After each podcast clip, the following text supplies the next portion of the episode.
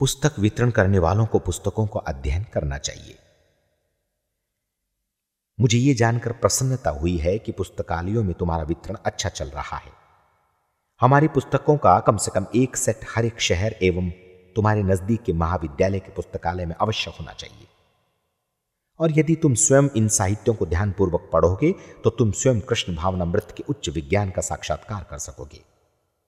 और ये लोगों को उनके फ़ायदे के लिए इसे वितरण करने के लिए तुम्हें और भी प्रोत्साहित करेगा।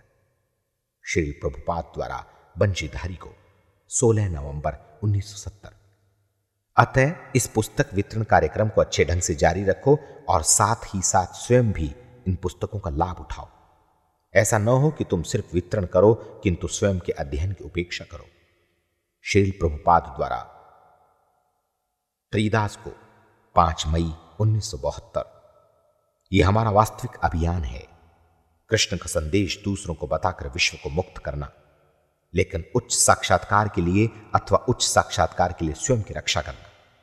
श्री प्रभुपाद द्वारा रामेश्वर को 9 जनवरी 1973 पुस्तक वितरण के संबंध में पुस्तक वितरण करने वालों समेत प्रत्येक व्यक्ति को मानक नियमों का पालन करना चाहिए।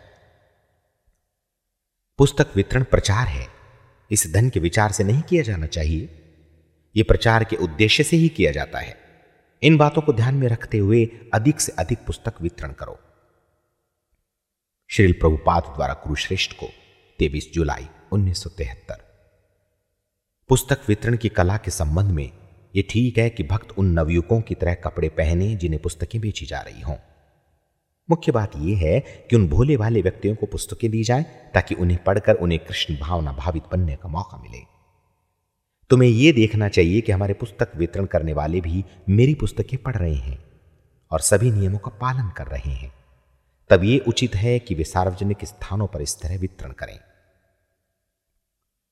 श्री प्रभुपाद द्वारा जगदीश को 25 जून 1974 मेरी पुस्तकों का ध्यानपूर्वक अध्ययन करने से तुम इन्हें अधिक संख्या में वितरण करने के लिए प्रोत्साहित हो जाओगे।